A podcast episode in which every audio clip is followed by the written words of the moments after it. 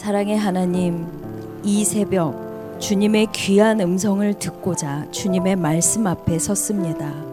우리의 깊은 마음 가운데 주님의 사랑의 음성을 들려주시고 오늘 하루를 주님과 함께 시작하며 주님으로 인하여 넉넉하게 승리할 수 있는 하루가 될 수 있도록 인도하여 주시옵소서 예수님의 이름으로 기도합니다. 아멘. 할렐루야. 차가운 새벽을 뚫고 은혜를 사모하여 새벽, 새벽 예배에 나오신 성도님들을 주님의 이름으로 진심으로 축복하고 환영합니다. 오늘 우리에게 주신 하나님의 말씀은 누가복음 8장 22절에서 25절입니다. 저와 성도님들이 한 목소리로 함께 읽겠습니다. 하루는 제자들과 함께 배에 오르사 그들에게 이르시되 호수 저편으로 건너가자 하시며 이에 떠나 행선할 때에 예수께서 잠이 드셨더니 마침 광풍이 호수로 내리침에 배에 물이 가득하게 되어 위태에 앉으라. 제자들이 나와 깨워 이르되 주여 주여 우리가 죽겠나이다 한데 예수께서 잠을 깨사 바람과 물결을 꾸짖으시니 이에 그쳐 잔잔하여 지더라 제자들에게 이르시되 너희 믿음이 어디 있느냐 하시니 그들이 두려워하고 놀랍게 여겨 서로 말하되 그가 누구이기에 바람과 물을 명함에 순종하는가 하더라. 아멘. 우리는 어제 예수님의 참된 가족은 학연, 지연, 혈연이 아닌 하나님의 말씀을 듣고 행하는 자가 예수님의 참된 가족임을 함께 보았습니다. 오늘은 예수님의 권능이 나타나는 행위에 초점을 맞추고 있는 본문을 보게 됩니다. 특별히 오늘과 내일 본문은 어둠의 세력을 압도하라는 지난 부흥의 첫날의 말씀 본문입니다. 부흥회 때 결단하며 누렸던 은혜를 다시 떠올리며 우리 마음에 되새기는 시간이 되시길 소망합니다. 우리 함께 22절 읽겠습니다. 하루는 제자들과 함께 배에 오르사 그들에게 이르시되 호수 저편으로 건너가자 하시며 이에 떠나 네, 여기에서 하루는 바로 예수님께서 각 성과 촌에 두루 다니시며 하나님의 나라를 선포하시고 그 복음을 전하시던 날들 중에 한 날을 의미합니다. 제자들과 함께 한 배에 오르시며 예수님께서는 그들에게 호수 저편으로 건너가자고 말씀하고 계십니다. 지금 현재 제자들은 주님과 한 배에 타고 있습니다. 오늘 말씀을 통해 예수님을 마음에 초대하고 예수님과 인생의 한 배에 타고 계시는 성도님들에게 더 깊은 은혜가 있을 줄로 믿습니다. 예수님께서 제자들에게 그 배가 어디로 가야 할지 그 방향을 제시해 주셨던 것처럼 우리에게도 예수님께서는 인생의 방향을 제시해 주십니다. 그 방향은 사업을 시작해야 할지 말지 이 대학에 갈지 저 대학에 갈지에 대한 방향이라기보다는 우리의 인생이 어디를 향하여 갈 것인지를 의미합니다. 바로 예수님의 영광을 드러내는 길, 또 하나님께서 기뻐하시는 길의 방향을 의미하는 것입니다. 그래서 예수님께서 우리에게 제시하여 주신 그 길이 때로는 험난해 보일 수도 있고 우리의 포기와 헌신을 요구하며 또 사람들에게 멋있어 보이는 그런 멋진 길이 아닐 수 있습니다. 그리고 우리가 계획하며 오랫동안 준비했던 그런 방향이 아닐 수 있습니다. 우리는 자주 하나님을 위해 무엇을 해야 할지를 기도하며 고민합니다. 하지만 우리가 무엇을 하는 것이 중요한 것이 아니라 우리가 하고 있는 것이 하나님께 영광을 돌리고 있는지 또 그분을 기쁘시게 하고 있는지가 중요한 것입니다. 가령 똑같은 설거지를 하고 있으면서 온갖 불평을 왜 내가 이것을 해야 되지 하면서 하고 있다면 어, 그 일은 하나님께 영광을 돌리지 못하는 일이 되는 것입니다. 하지만 또 다른 이가 설거지를 하면서 누군가를 섬길 수 있음에 감사하며 또 깨끗해지는 그릇을 바라보며 자신의 마음도 깨끗하게 해달라는 기도까지 하며 설거지를 하고 있다면 그 설거지는 하나님께 영광을 돌리는 일이 되는 것입니다. 교회 안의 봉사도 그런 것 같습니다. 주님께 예배하듯 기쁜 마음으로 그 자리를 섬 긴다면 그 일은 하나님께서 원하시며 기뻐하시는 일이 되는 것입니다. 우리 성도님들의 하는 모든 섬김과 하는 모든 일들이 주님께 영광을 돌리며 또 그분을 기쁘시게 하는 일들이 되기를 축원합니다. 우리 다음 23절을 함께 읽겠습니다. 행선할 때에 예수께서 잠이 드셨더니 마침 광풍이 호수로 내리침에 배에 물이 가득하게 되어 위태에 앉으라. 네, 인간의 육체를 입으신 예수님께서 많은 사역들로 인해 피곤하셨던 것 같습니다. 배를 타고 잠이 드셨습니다. 근데 그때 마침 예수님께서 잠이 드신 그때 마침 광풍이 호수로 내리쳤습니다. 실제로 갈릴리 바다는 산에 둘러싸여 평소에는 고요하다고 합니다. 하지만 때때로 높은 산들이 있는 동쪽 해안으로부터 벼랑간 어, 광풍이 호수에 닥치곤 했다고 합니다. 지금 그 광풍이 갑자기 불어 잔잔한 호수를 뒤흔들고 있는 것입니다. 예수님과 함께 탄 그 한 배에 있어도 광풍이 있었습니다. 우리 또한 예수님과 함께하는 인생에도 광풍과 같은 어려운 때가 찾아옵니다. 예수님께서 제시한 방향을 따라서 잘 가고 있는 길에 마치 우리의 시험을, 우리의 믿음을 시험하는 듯한 어려움이 우리에게 찾아옵니다. 우리는 예수님과 함께 있으면 꽃길만 걸을 거라고 생각하기도 합니다. 마치 연애 기간에 어, 내가 사랑하는 이 남자와 결혼을 한다면 만일 내가 사랑하는 이 여자와 결혼을 한다면 모든 게 행복하고 달콤할 거라고 생각을 합니다. 예수님이 함께 하시면 어려운 일이 모두 금방 해결될 거고 또 하고 있는 모든 일에 예수님이 축복을 해주셔서 우리 자녀들도 다 잘 되고 부모님께 순종하고 공부도 스스로 알아서 잘하고 친구들과 아무런 문제 없이 잘 지내고 또 우리가 하고 있는 사업과 직장 일도 잘 되어서 돈도 잘 벌리고 또 직장에서 선한 영향력도 잘 끼치며 또 거기에다가 건강까지 해서 아무런 사고도 없이 질병도 없이 오래오래 잘 살 거라는 착각을 우리가 하기도 합니다. 하지만 오늘 말씀을 통해 다 그런 게 아니라는 걸 우리가 생각해 볼 수 있습니다. 제자들은 예수님과 한 배에 정말 가까이 있었습니다. 예수님을 부르면 바로 예수님께서 대답하실 수 있는 그런 가까운 거리였고 또 원하면 예수님을 만져볼 수도 있는 그런 아주 가까운 곳에 제자들은 있었습니다. 그리고 군중들이 있었던 게 아니라 소수의 적은 인원 제자들이 그 배에 타고 있었습니다. 이렇게 예수님이 가까이 느껴지는 친밀한 순간에도 우리에게는 광풍과 같은 어려움이 있을 수 있는 것입니다. 어쩌면 그 광풍은 우리에게는 전혀 예상치 못한 어려움일 수 있었으나 예수님께는 아닙니다. 그 광풍을 통해 제자들에게 말씀하시고 싶은 게 있었을 거라고 생각합니다. 우리 함께 24절을 읽겠습니다.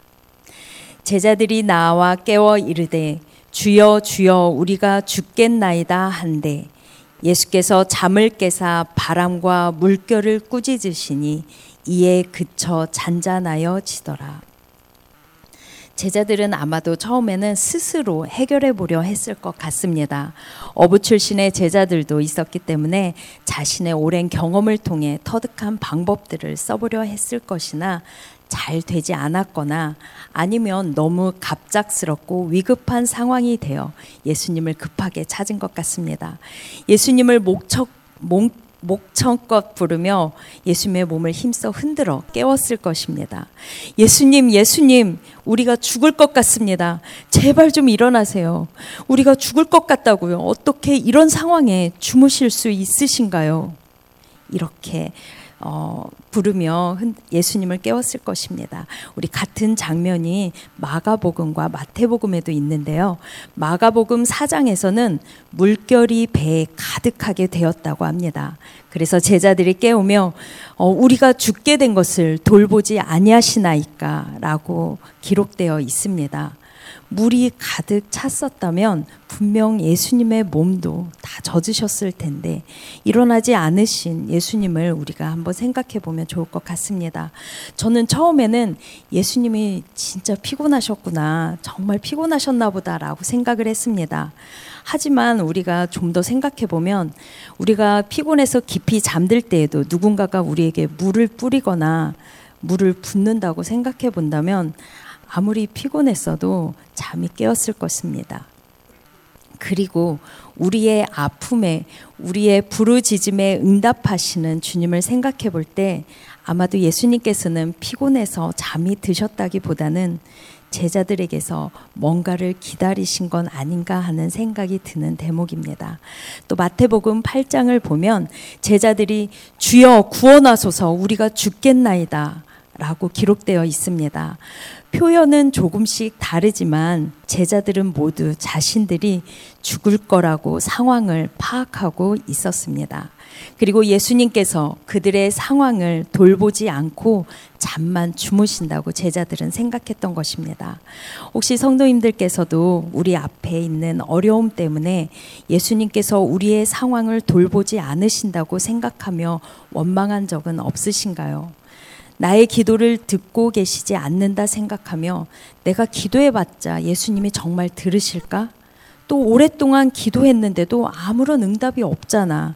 다른 사람 기도는 바로바로 바로 들어주시는 것 같은데 왜 내 기도는 이렇게 바로바로 바로 안 들어주실까라고 생각하신 적은 없으신가요? 내가 아무리 기도해도 소용없다고 생각하며 계속 배에서 물을 퍼내는 노력만 하고 계시는 분은 없으신가요? 그렇다면 우리가 생각해 볼 수 있습니다. 예수님께서 정말 제자들의 상황을 돌보고 계시지 않으셨을까요? 우리의 질병과 죄짐을 대신하여 지시고 생명을 바치기 위해 인간의 육체를 입고 이 땅에 오신 예수님께서 지금 제자들의 그 어려운 상황을 정말 모르시고 주무셨을까요? 아니요. 예수님께서는 제자들의 상황을 누구보다도 정확하게 알고 계셨을 거라 생각합니다. 어쩌면 이 순간을 위해 예수님께서는 이쪽 방향으로 가자고 처음부터 그 방향으로 가자고 말씀하셨는지도 모르겠습니다. 우리의 어려운 상황을 예수님께서는 우리보다도 더 정확하게 알고 계십니다. 그런데 왜 우리를 이 상황 가운데 내버려 두시는 걸까요? 이 상황에서 바로 건져내시지 않는 이유는 무엇일까요? 함께 읽은 24절에 예수님께서는 바람과 물결을 꾸짖어 광풍을 멈추시고 잔잔케 해주셨습니다. 한순간에 모든 것을 다시 고요하고 평화롭게 해 주실 수 있는 능력을 가지고 계셨으면서 왜 제자들의 어려운 상황을 내버려 두셨을까요? 그 대답이 다음 절에 있습니다. 우리 25절을 함께 읽겠습니다. 제자들에게 이르시되 너희 믿음이 어디 있느냐 하시니 그들이 두려워하고 놀랍게 여겨 서로 말하되 그가 누구이기에 바람과 물을 명함에 순종하는가 하더라. 예수님께서 제자들의 어려운 상황을 잠시 내버려 두셨던 이유는 바로 제자들의 믿음을 보기 위함이었습니다. 하나님은 놀라우신 하나님이십니다. 천지를 만드셨고 우리를 만드셨습니다. 그리고 온 천하와 온 우주를 다스리시며 기적을 일상같이 일으키시는 능력의 하나님이십니다. 그리고 우리는 그것을 우리의 입으로 고백하며 찬양을 합니다. 하지만 그런 하나님을 우리가 진정 믿고 신뢰하고 있는지를 살펴보자는 것입니다. 예수님께서 제자들에게 물으십니다. 너희 믿음이 어디 있느냐? 예수님께서는 어디 있는지 몰라서 물으시는 게 아닙니다. 우리의 믿음을 찾고 계시는 것입니다. 말로 고백하며 눈물만 흘리는 거 말고 어려운 상황이 실제 우리에게 닥쳤을 때 그 상황을 주관하시며 한 번에 꾸짖으시고 잠재우실 수 있는 그 능력의 하나님을 믿고 있는지를 묻고 계시는 것입니다. 지금 광풍이 불어서 위험이 닥쳤을 때 너희와 함께 있는 나에게 너희가 보여줘야 했던 것은 죽을 것 같아 두려워 떨며 다급히 나를 찾는 모습이 아니라 이 상황을 다스릴 수 있는 힘과 능력이 있는 나를 믿고 나를 찾는 모습이었던 것이다. 라고 알려주시는 것입니다. 사랑하는 성도님, 우리 예수님께서 찾고 계시는 그 믿음을 가지고 계신가요? 예수님께서는 없는 것을 찾으시는 분이 아니십니다. 우리에게 없는 것을 가져와서 보이라고 하시는 분이 아니십니다. 예수님께서는 우리 안에 있는 그 믿음을 보이라고 하시는 것입니다. 우리 안에는 우리를 구원하신 예수님을 믿는 믿음이 있습니다. 그 믿음으로 인하여 우리가 이 자리에 있는 것이고 또 주님께 기도하며 주님을 찾고 있습니다. 우리의 어려움과 상처를 아시고 그것을 해결해 주실 수 있는 예수님을 믿는 믿음을 우리는 가지고 있습니다. 부흥의 때 나는 바로 어둠을 직면하고 돌파할 수 있는 믿음인 것입니다. 예수님께서는 우리의 믿음을 보기를 원하십니다.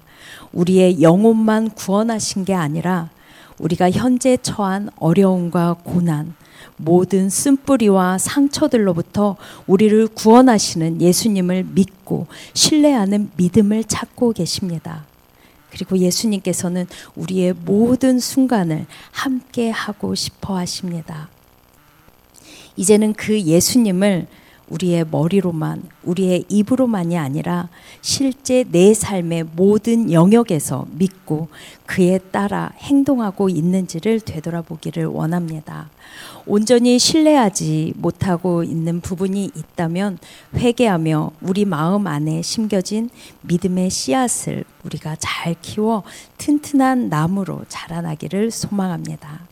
오늘 하루도 우리 앞에 갑자기 닥친 광풍과 같은 어려움이 있을 때 우리의 상황을 아시고 또 우리가 이겨나갈 수 있는 힘을 주시고 우리의 문제를 거뜬히 해결해 주실 수 있는 예수님을 붙드는 하루가 되시길 축원합니다.